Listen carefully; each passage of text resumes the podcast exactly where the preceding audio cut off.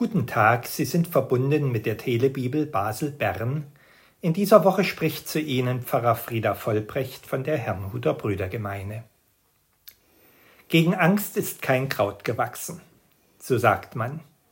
Es gibt gegen sie keine Medizin, wie etwa gegen Kopf- oder Bauchschmerzen.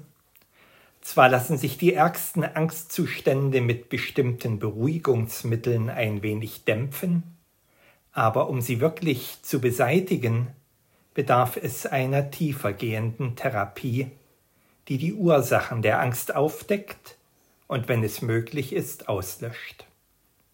Aber nicht immer ist das möglich, trotz aller Fortschritte in Psychiatrie und Psychotherapie. Manche Ängste haben einen ganz realen Grund. Angst in einer tatsächlichen Gefahrensituation zum Beispiel, Angst, dass die Gesundheit verloren gehen könnte oder die Lebensqualität, Angst vor der Zukunft, wenn diese wenig Gutes zu beinhalten scheint. Andere Ängste sind unbestimmter. Es ist unklar, woher sie kommen, weil sich keine direkte Ursache erkennen lässt, zumindest bei oberflächlicher Betrachtung. Aber gerade diese unbestimmten Ängste, mit denen Menschen zu kämpfen haben, nehmen immer mehr zu.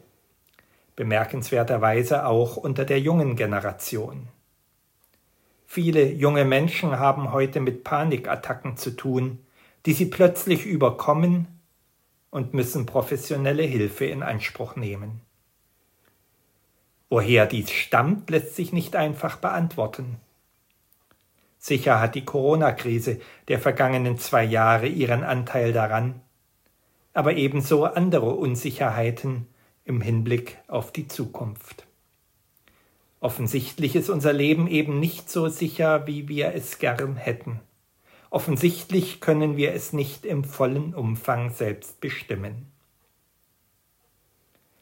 Das Losungswort für den heutigen Tag stammt aus einem Psalm, der von einem Menschen gebetet worden ist, der zutiefst mit derartigen Angstzuständen konfrontiert war.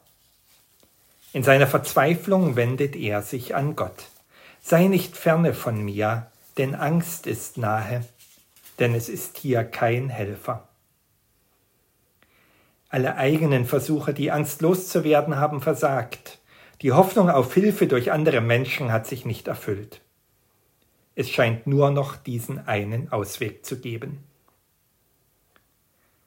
seine Zuflucht zu Gott nehmen inmitten der Ängste, die uns in unserem Leben begleiten und uns mitunter ohne Vorwarnung überfallen, ist sicher kein Allheilmittel.